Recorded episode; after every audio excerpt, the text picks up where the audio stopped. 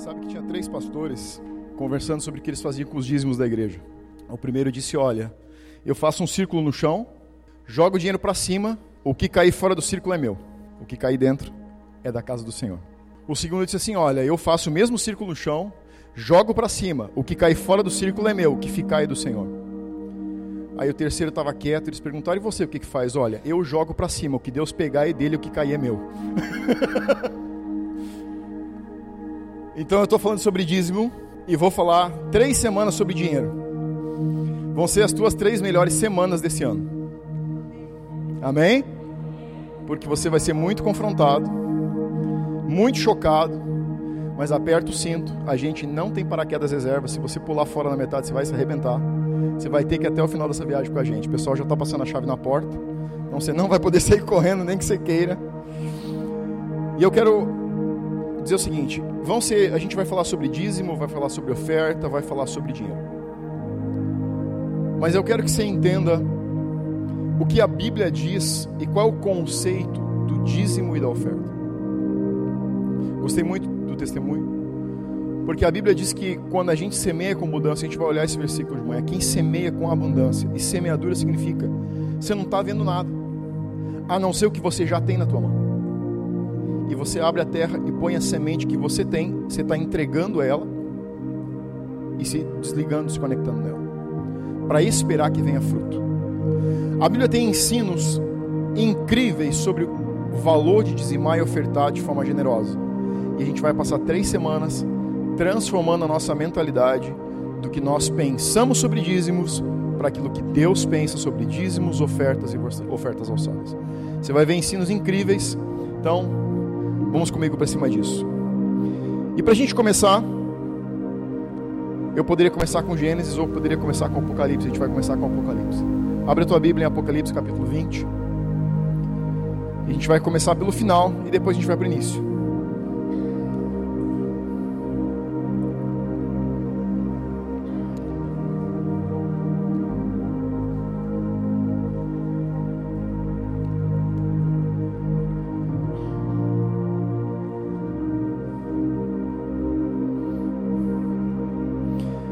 Capítulo 21, tá? Perdão. 21, versículo 1, um capítulo depois. Apocalipse 21, capítulo 1, uh, capítulo 21, versículo 1 diz assim: Vi um novo céu e uma nova terra, pois o primeiro céu e a primeira terra passaram e o mar já não existe. Vi também a cidade santa e a nova Jerusalém que descia do céu da parte de Deus, ataviada como noiva, adornada para o seu esposo. Então, a visão aqui é de uma terra e de um céu que não existe mais, o que você conhece por mundo hoje vai deixar de existir um dia. E João está tendo uma visão do que vai ser o futuro mundo, a futura Nova Jerusalém, que não vai ser no céu, vai ser na terra. Ela começa no céu, mas ela vai ser na terra. Agora vai para o versículo 10. E me transportou em espírito até uma grande e elevada montanha e me mostrou a santa cidade, Jerusalém que descia do céu da parte de Deus. Então ela não vai ficar no céu, ela desce do céu e vem para a terra. O qual tem a glória de Deus. O seu brilho, o seu fulgor era semelhante a uma pedra preciosíssima como pedra de jaspe cristalina. Isso aqui está falando de uma pedra rara, tesouros, ok? Vai para o versículo 18. Agora você olha a descrição de como é muros e a cidade. A estrutura da muralha é de jaspe. A cidade é de ouro puro, semelhante a vidro límpido. Os fundamentos da muralha, o que está escondido debaixo da muralha, que está fundamentado no chão, estão adornados de toda espécie de pedras preciosas. O primeiro fundamento é de jaspe, o segundo de safira e o terceiro de calcedônia, o quarto de esmeralda, o quinto de sardônio, o sexto de sárdio, o sétimo de crisólito, o oitavo de berilo, o nono de topázio, o décimo de crisópraso, o undécimo de jacinto e o duodécimo de ametista. As doze portas são doze pérolas. Não, a gente não é tamanho de uma formiga, é a pérola que é o tamanho de uma porta.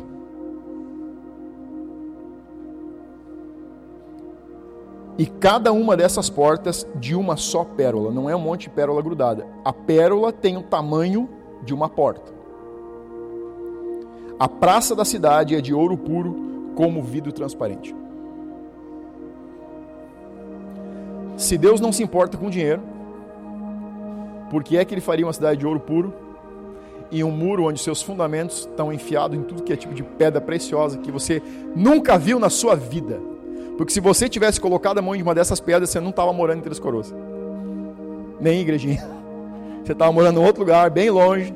Você estava viajando de jatinho pelo mundo inteiro. A verdade é que nós entendemos o reino de forma errada. O reino de Deus por que, que nós entendemos de forma errada? A gente entende que humildade é resultado de alguém que não tem nada. Humildade não é alguém que não tem condições. Humilde é alguém que tem muita condição e permanece humilde. Você não é humilde até que você tenha opção de não ser e decide ser. Ninguém que não tenha dinheiro pode dizer eu sou humilde. Você precisa provar que é humilde. Como que você prova? Tendo acesso a muito e o teu coração continua sendo o mesmo coração humilde. Sabe quando você é humilde? Quando você tem muita prosperidade, muito dinheiro, quando você tem muita fartura, muita abundância e o teu coração continua no mesmo lugar. Enquanto você não tem para o coração corromper, você não pode dizer que você é humilde. Porque você não tem opção.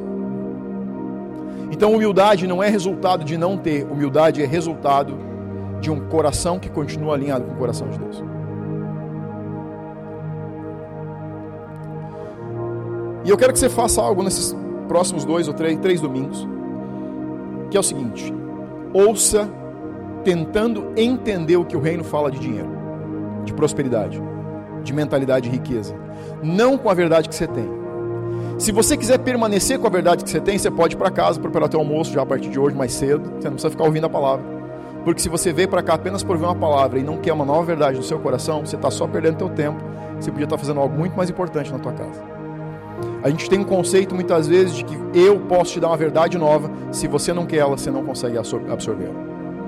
Se você não está posicionado dizendo assim, Deus, fala para mim, eu quero ouvir o que o pastor, não o que o pastor está dizendo, eu quero ouvir o que você está dizendo através da boca dele você não consegue receber novas verdades. O ambiente de julgamento determina a liberação que você recebe. Se você está no lugar de eu não quero saber nada sobre dízimo, porque tudo que eu já sei já é agressivo demais, você devia para casa. Comprar uma boa carne, fazer um bom churrasco e depois você me convida para almoçar lá. Quando a gente está falando de riqueza e prosperidade, nós muitas vezes misturamos esses dois conceitos e intercambiamos o que eles realmente são como se eles fossem uma coisa só. Se você vai para dentro da palavra, vai dentro para dentro da Bíblia, quando a Bíblia fala de que riqueza e prosperidade, até ela às vezes no grego e no hebraico mistura os significados de riqueza e prosperidade. Mas riqueza e prosperidade não são a mesma coisa. São dois princípios que não são intercambiáveis. Você pode ser muito rico e não ser próspero. Você pode ser muito próspero e não ser rico prosperidade não está conectado à abundância de dinheiro, assim como a abundância de dinheiro não determina a prosperidade de uma pessoa. Você pode ter pessoas que têm muito dinheiro e são zero em prosperidade. E você pode ter alguém que é muito próspero e você olha na conta bancária dele, não tem dinheiro. Porque riqueza está associada à quantia de valor e prosperidade está associado à identidade. Se você tem dinheiro, não significa que você é próspero, mas se você é próspero, significa que você tem uma identidade de verdade. Se a gente quer se tornar próspero, nós precisamos ter a identidade que Deus tem para nos dar. Se você não consegue firmar sua identidade em Deus, você não consegue alcançar prosperidade, independente de quanto dinheiro você tem. Como que eu sei que dinheiro não fala de prosperidade? Se você olhar as duas extremidades são empresários de muito sucesso que quando perde o dinheiro, bota uma corda no pescoço, dá um tiro na cabeça, toma um monte de remédio para se matar. Significa que ele não tem identidade, ele se afirmava no capital que ele tinha. Como que eu sei que uma pessoa pode ser próspera mesmo sem ter dinheiro? Você encontra a pessoa que fica fechando a continha dele todo final de mês, mas quando você olha para ele, sempre está sorrindo, ele sempre está bem, a identidade dele não está fundamentada no valor que ele tem na conta bancária, no tamanho do cartão de crédito ou nas viagens, os casos que ele tem. Por isso que quando alguém perde dinheiro e se perde no processo, você pode saber que a identidade dele estava formatada no que ele tinha. Tem pessoas que passam a vida, arrebentam com a sua vida procurando riquezas, porque não conseguem encontrar um lugar de prosperidade. Se você encontra prosperidade, pode ser que você encontre dinheiro nesse processo, mas não quer dizer que você vai encontrar dinheiro nesse processo. Riqueza e prosperidade são de uma mentalidade completamente diferente. E a pergunta que eu te faço, a primeira pergunta de manhã é: Deus quer que você seja rico ou Deus quer que você seja próspero? O que eu gostaria que Deus quisesse? Não determina o que Ele realmente quer. Eu gostaria que Deus quisesse que a minha prosperidade fosse abundância de dinheiro. Mas Deus não vai querer o que eu quero. Eu preciso querer o que Ele quer. Sou eu que me alinho a Ele, não Ele que se alinha a mim. Quero que você abra agora em 2 Coríntios capítulo 9, versículo 6.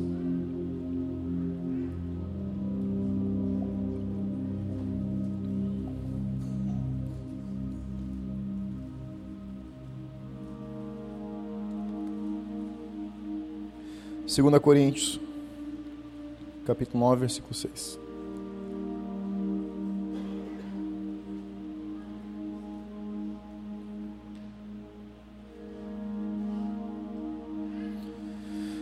a sementeira e a colheita. E isto eu afirmo: aquele que semeia pouco, pouco também ceifará, e o que semeia com fartura, com abundância também ceifará, ou com fartura também ceifará. O versículo é bem simples e bem composto. Simples porque ele diz o seguinte: a medida com que você semeia é a medida da sua colheita. Se colocar um pouco de semente, você tem um pouco de colheita. Se colocar muita semente, você tem muita colheita. É simples assim. Quanto mais semente você põe na terra, mais você vai colher no final da colheita. Quem já plantou alguma coisa sabe como é. Você faz um hectare de plantação, você não vai colher três.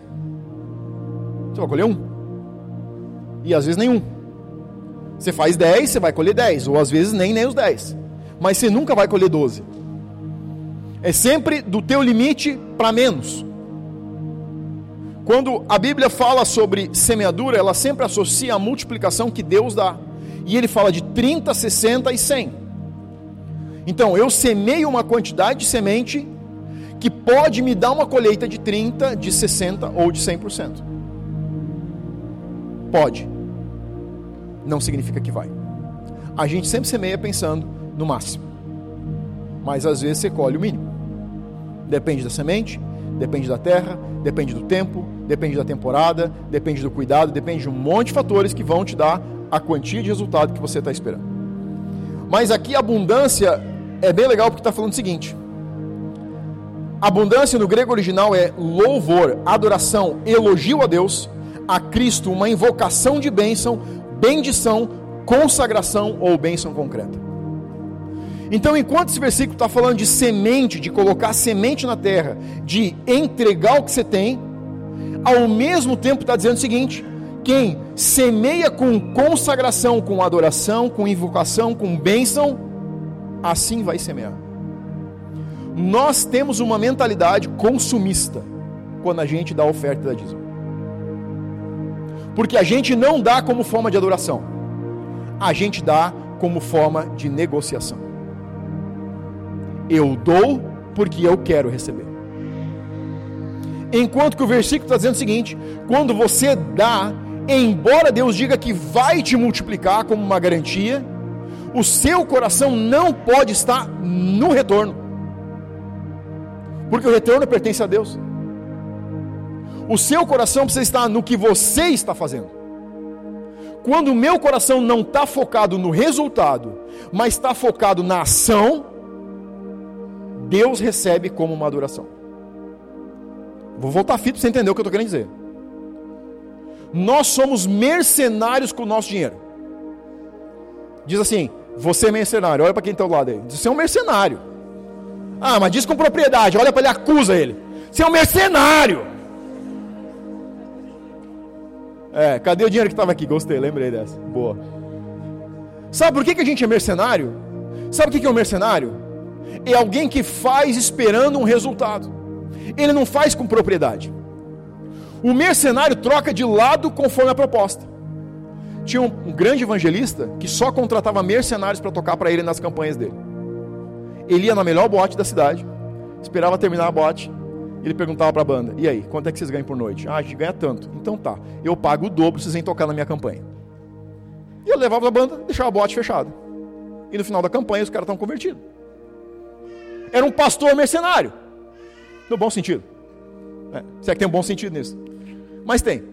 Mas o que, que ele está fazendo? Ele está contratando, dizendo o seguinte: quem me pagar mais, eu vou. A gente oferta e dizima com coração mercenário. Eu vou te dar, mas eu quero 100%. Ah, eu sei, eu também faço isso. Eu não estou te acusando. Eu estou falando de mim. Talvez você não faça. Você sabe quantas vezes a gente pega o dinheiro e põe na oferta e no dízimo com coração mercenário? Quando você conta, para saber quanto está dando. Quem conta para saber quanto dá, quer saber a conta que vai receber de volta. Tá bom, estou te dando 50. 30 vezes 50 dá tanto. Ai, amor, hoje eu tive um coração tão desprendido. Ah, é paixão? Porque, ai, eu ofertei 100 reais na igreja. Desprendido nada, é mercenário, você sabe quanto deu. Vai lá, diz para mim quantas vezes você não olhou para dentro da carteira, enfiou a mão lá e pegou e ofertou. É, nunca, eu também não. sabe por quê? Porque o nosso coração é mercenário porque a gente está focado em saber quanto retorno eu vou ter, e para saber quanto retorno eu vou ter, eu preciso saber quanta semente eu estou botando. Porque para Deus só é uma adoração quando é desprendido. Quando eu não sei quanta semente eu estou botando.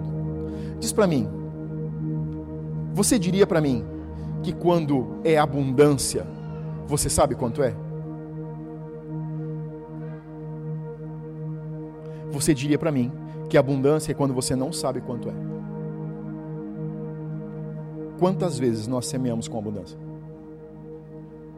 E você sabe quantas vezes você vai receber abundância.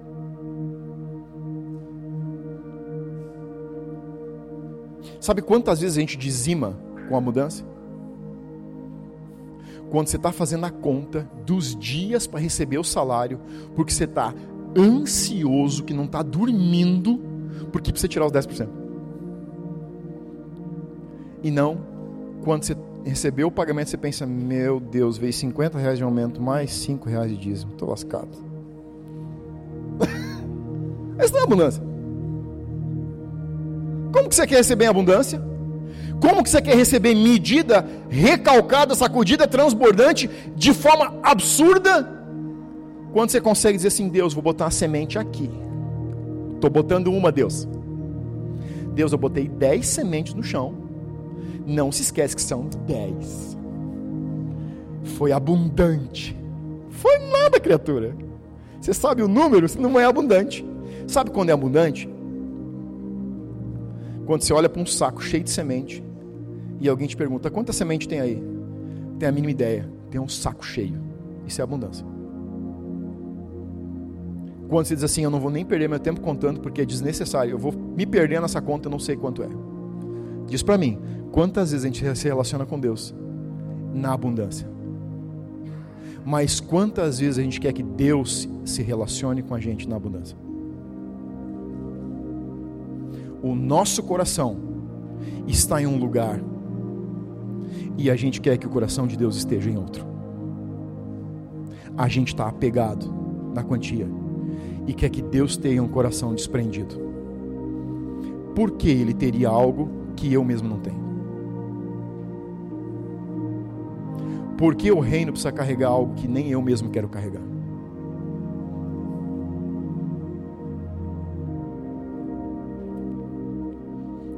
Você está pensando, gostei. Running.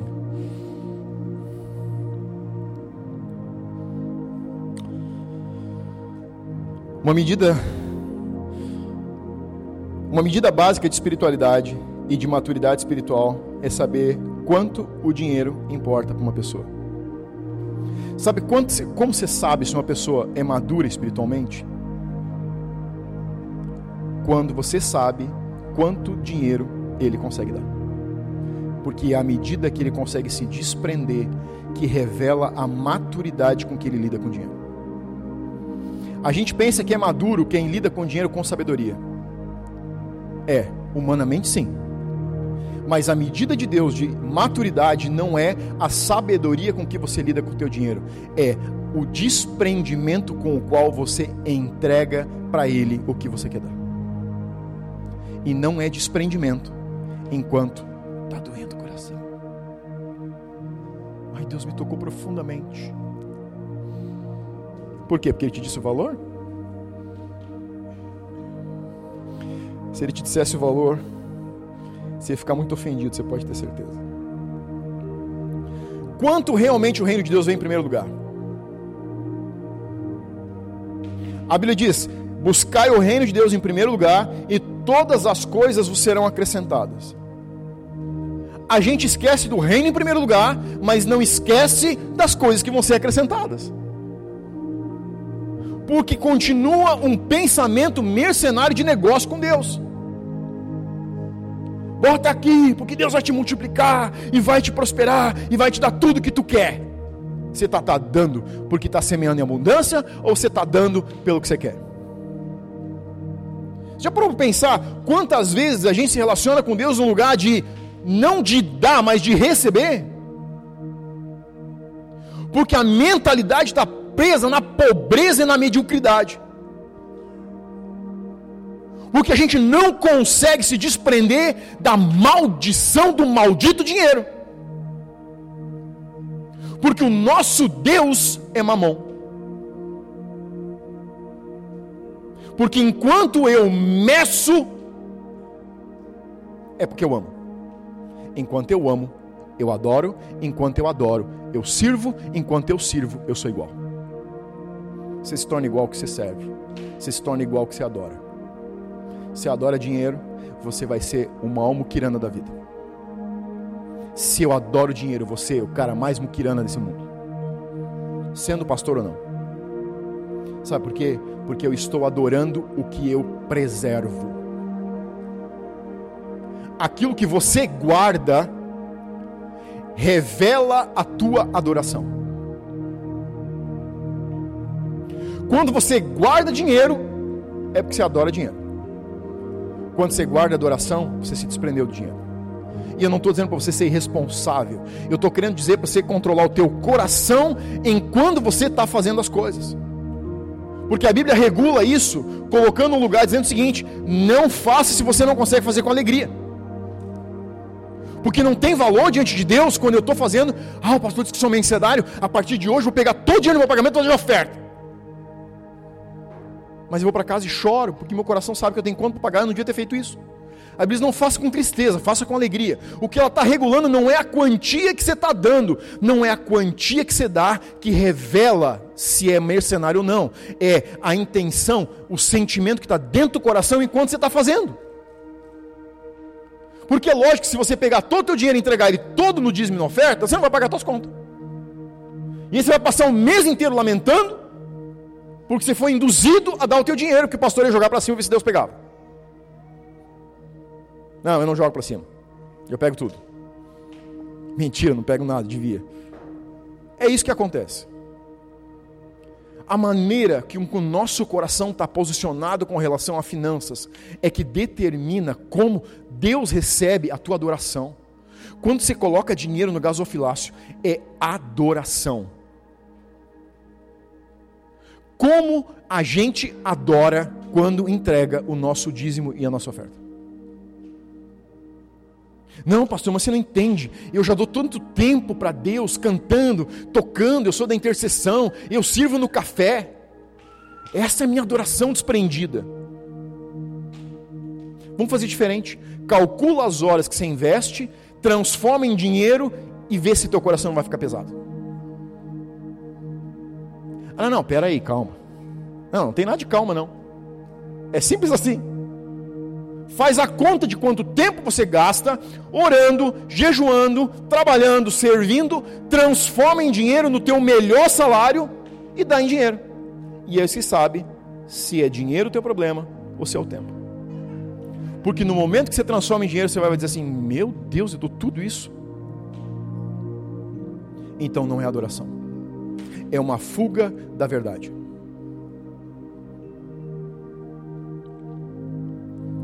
Ou você vai me amar, ou você vai me odiar depois de três semanas.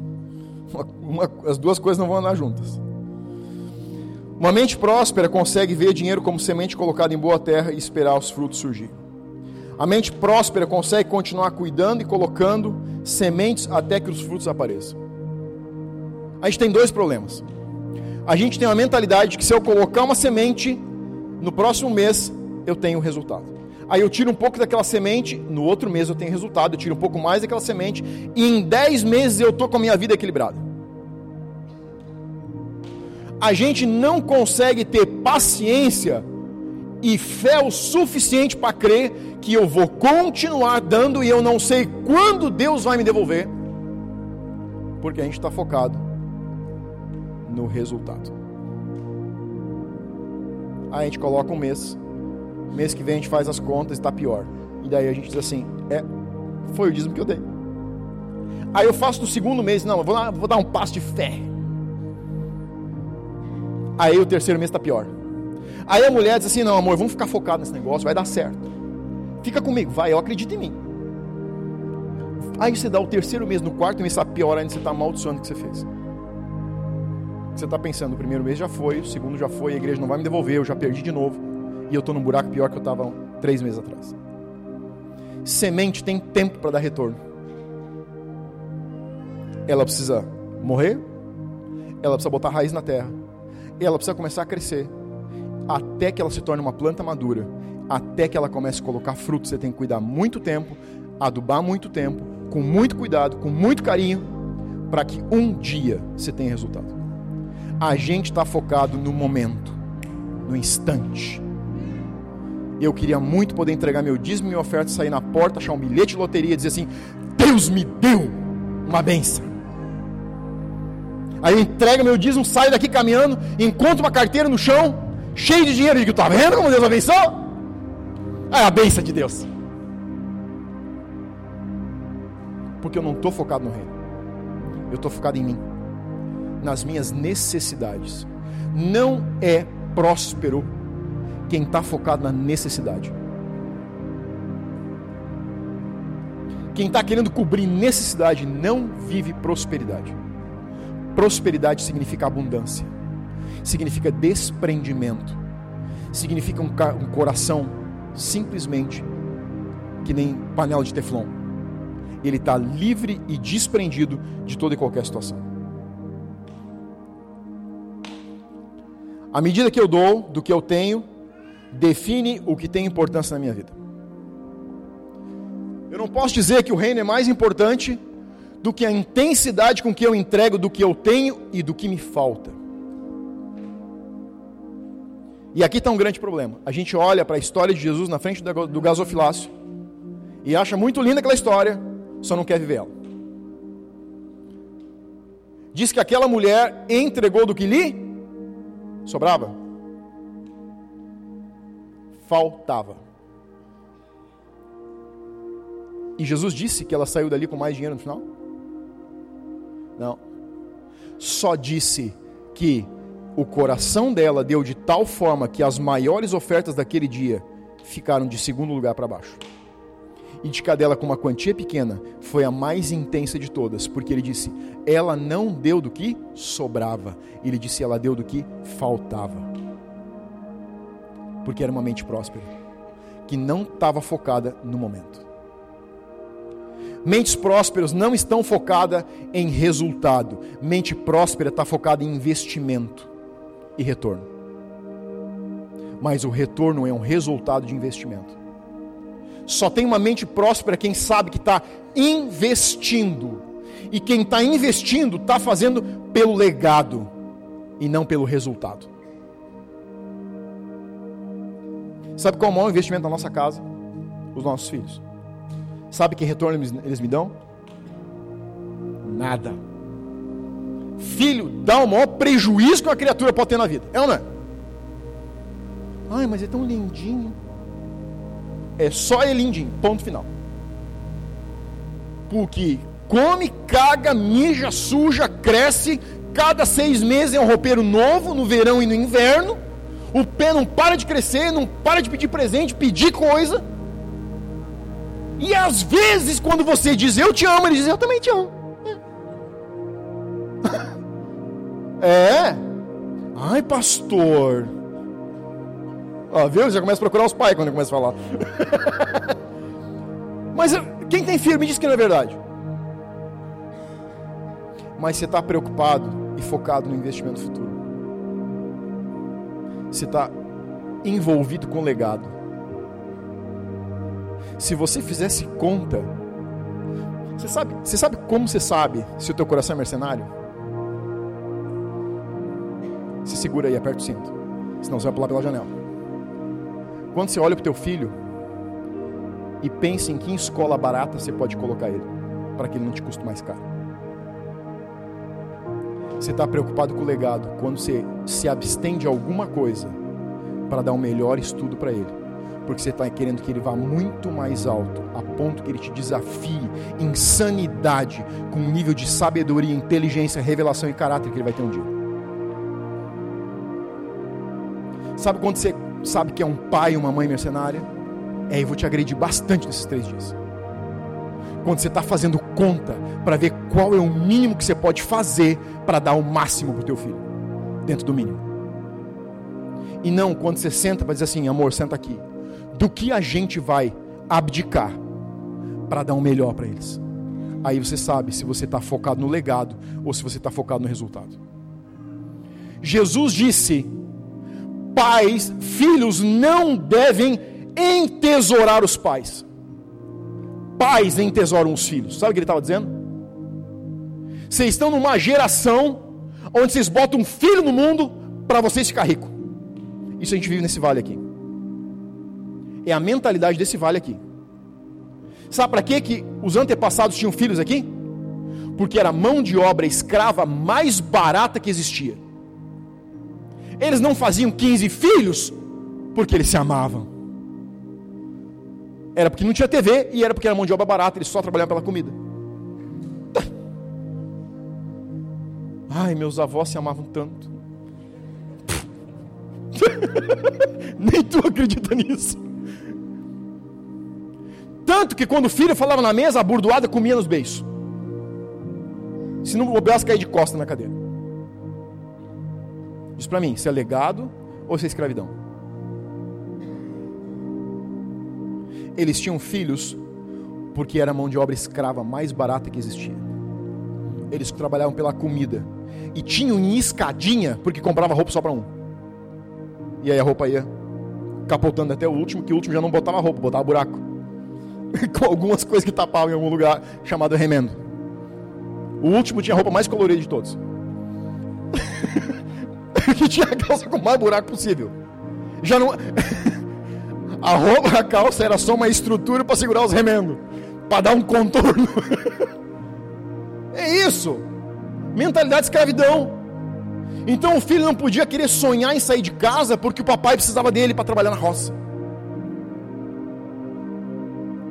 Não, você não vai estudar, você vai ficar na casa com o papai. Porque quando o papai morrer, se o papai morrer antes de você, né? Que às vezes não acontece, eu vou te deixar tudo que eu tenho, que não era nada às vezes. Tome, você entesoura para mim. E não eu para você.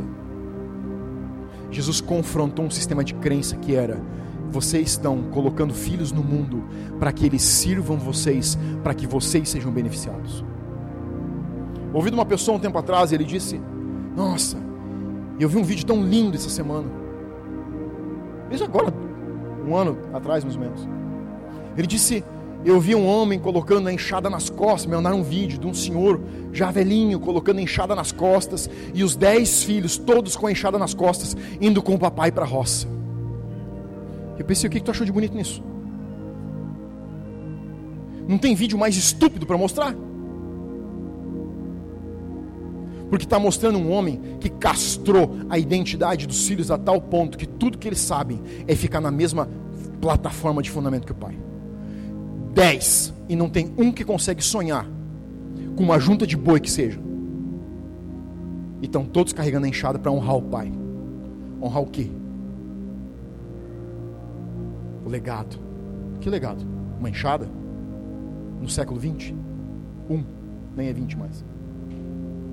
Você sabe, nós vivemos debaixo de um regimento que precisa ser quebrado, que é mentalidade de pobreza, de consumismo.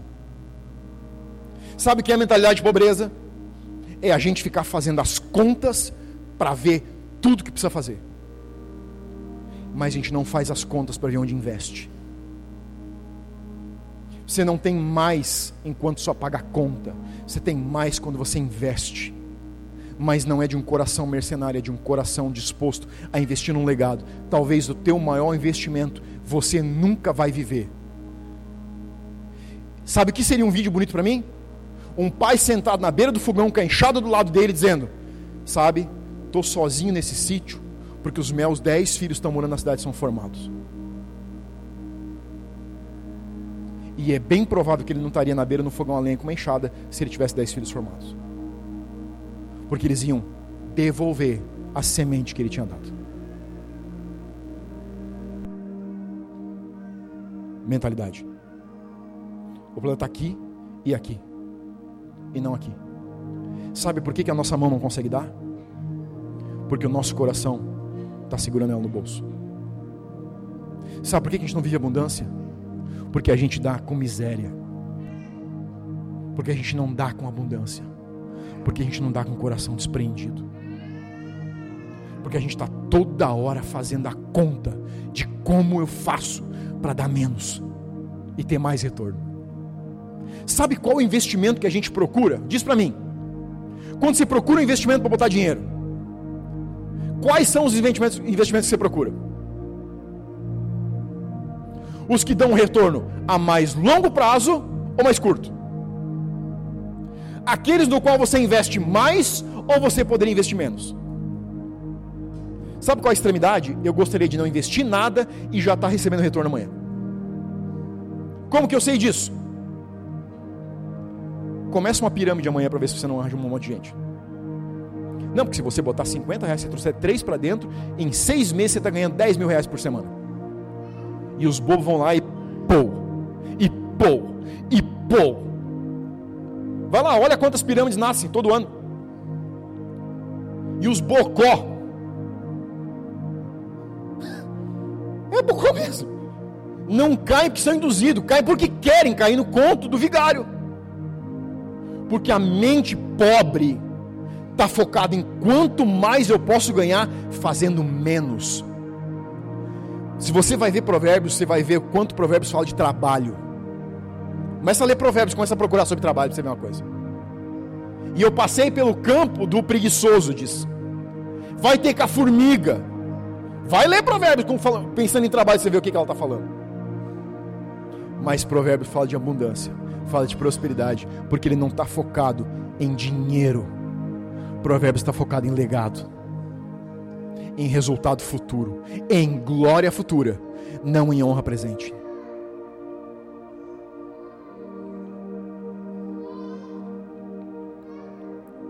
Quem semeia abundância, colhe abundância. Quem semeia escassez, colhe escassez. Abre, abre Filipenses 4,19. Muitas vezes a gente está se relacionando com Deus, pensando que Deus tem que suprir as nossas vontades. Olha o que Filipenses 4,19 diz.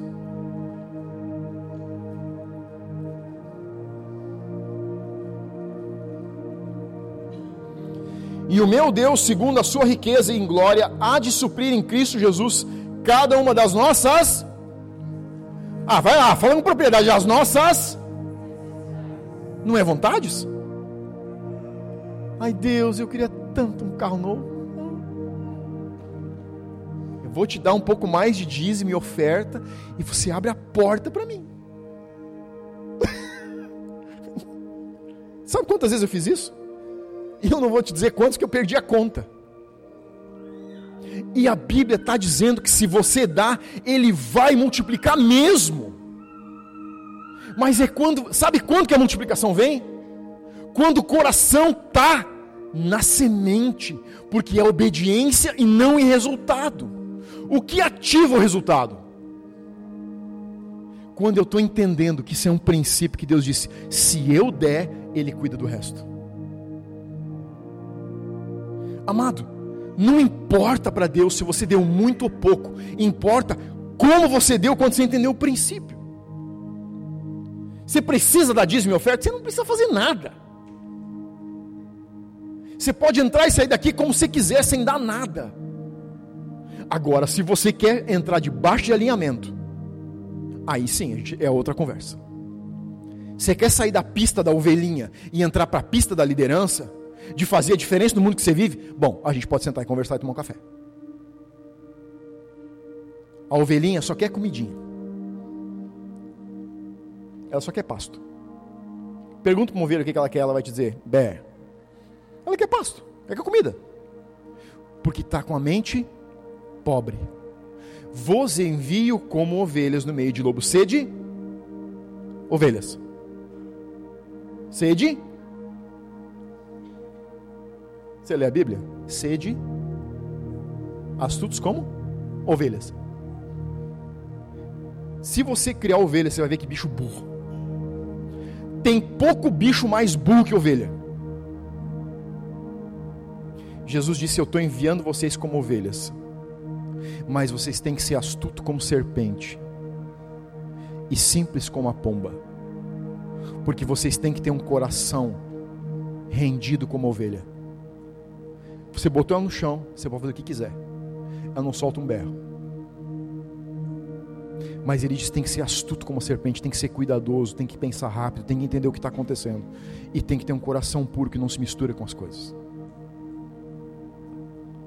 Deus está focado na necessidade e não na vontade.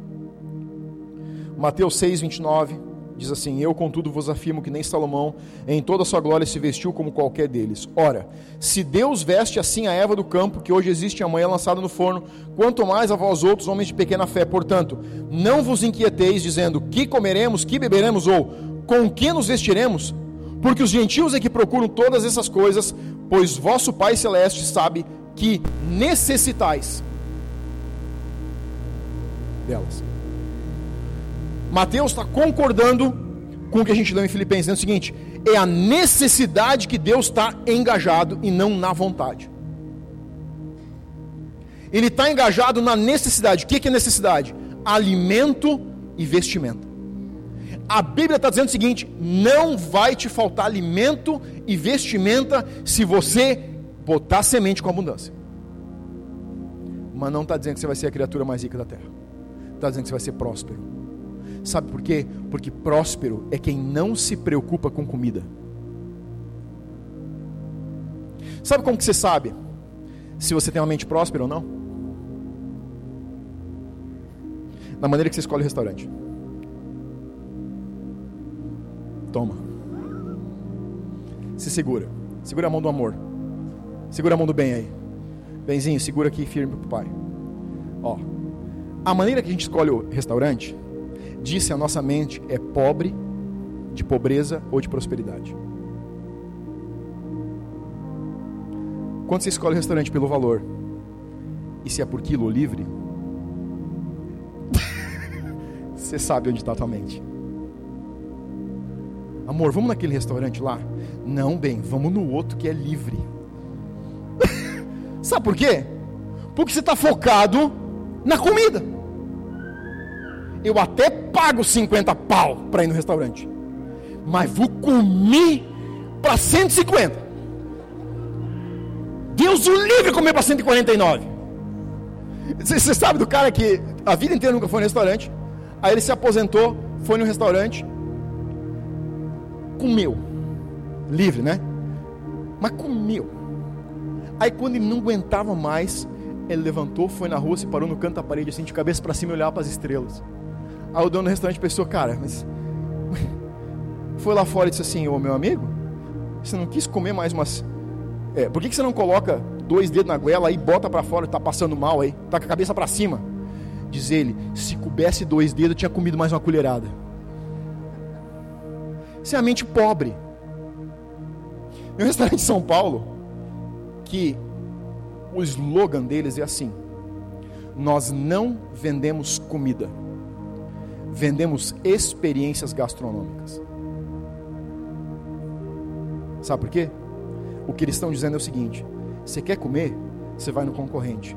Você quer ter uma experiência de qualidade, você paga caro, você vem aqui. Sabe por quê? Eles estão só escolhendo o público. Você já viu como pessoas ricas e prósperas comem? A gente passa mal só de ver a quantia. Não. Você é, está rindo? Entra lá no tal do tio Google, coloca imagens e pesquisa. É, é, comida de restaurantes caros. É uma tirinha de salmão assim, ó, com uma coisinha de maracujá por cima e uma florzinha, não é um talinho, é uma florzinha de hortelã do lado. Porque a mentalidade não está focada no volume, na quantidade, está focada na experiência a gente tem mente de pobre. E Deus responde à nossa mentalidade. Não a tua vontade. Você quer mais dinheiro, você quer ser próspero? Você tem que mexer na tua cachola, não na tua fé. Papai do céu, vou colocar um pouquinho para não faltar. Aí papai diz assim, papai do céu diz assim: Ai, já que tu só consegue lidar com um pouquinho, toma um pouquinho de volta. Porque se eu der mais que pouquinho, eu te mato. Não cabe na tua realidade. Sabe como é que meu filho, quando ele quer mais refrigerante, ele não pode tomar, ele diz assim: pai, põe mais um pouquinho. às vezes eu ponho, pimbo um, um pingo, e fico olhando para ele, com um cara de tacho ainda. O que, que tu me pediu? Ah, não era tão pouquinho. Mas eu, eu que entendi isso.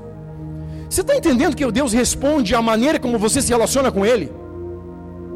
Caramba, você quer um Deus maior, você tem que abrir espaço para Ele ser maior. Não dá para ter um Deus grande numa casa pequenininha.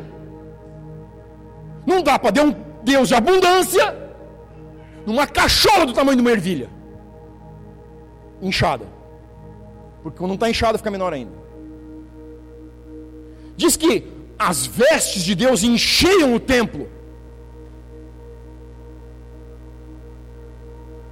Porque a cabeça de João estava escancarada para entender o tamanho da revelação.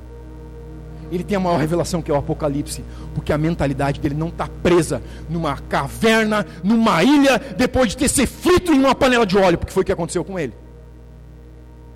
Você podia agredir o corpo dele, mas você não podia restringir a forma como ele via o tamanho de Deus.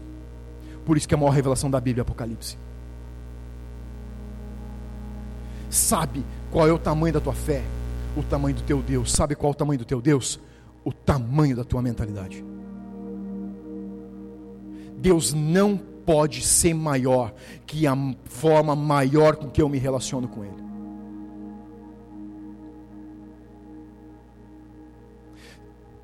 Moisés está no deserto. E ele diz assim para Deus: Deus, eu quero ver você. Quero te ver. Aí Deus diz para ele assim: Moisés, você vai me ver. Fechado o negócio. Só que é o seguinte: eu vou te colocar na fenda, na brecha de uma rocha.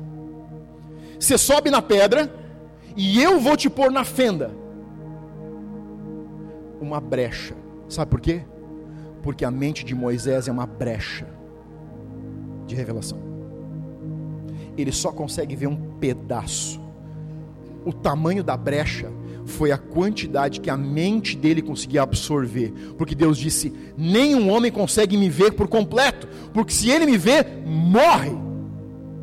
Deus sabia o tamanho de revelação que podia dar, e por isso disse: Cara, tem uma fenda de uma rocha, você fica nela, você não vai ver mais do que o bloqueio da tua mente.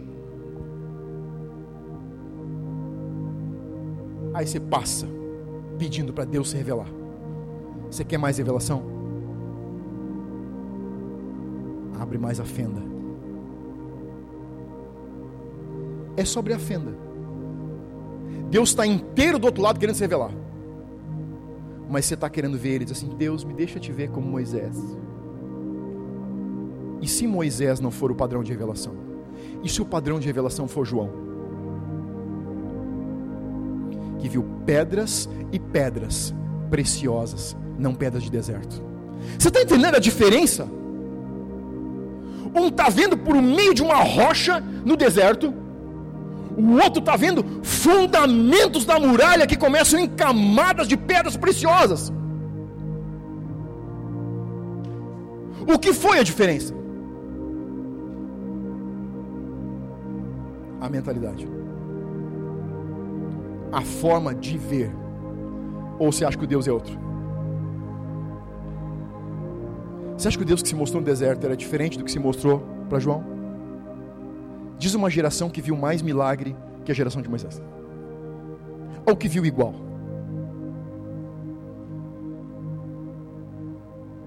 A Bíblia diz que não se viu tanto quanto se viu no deserto.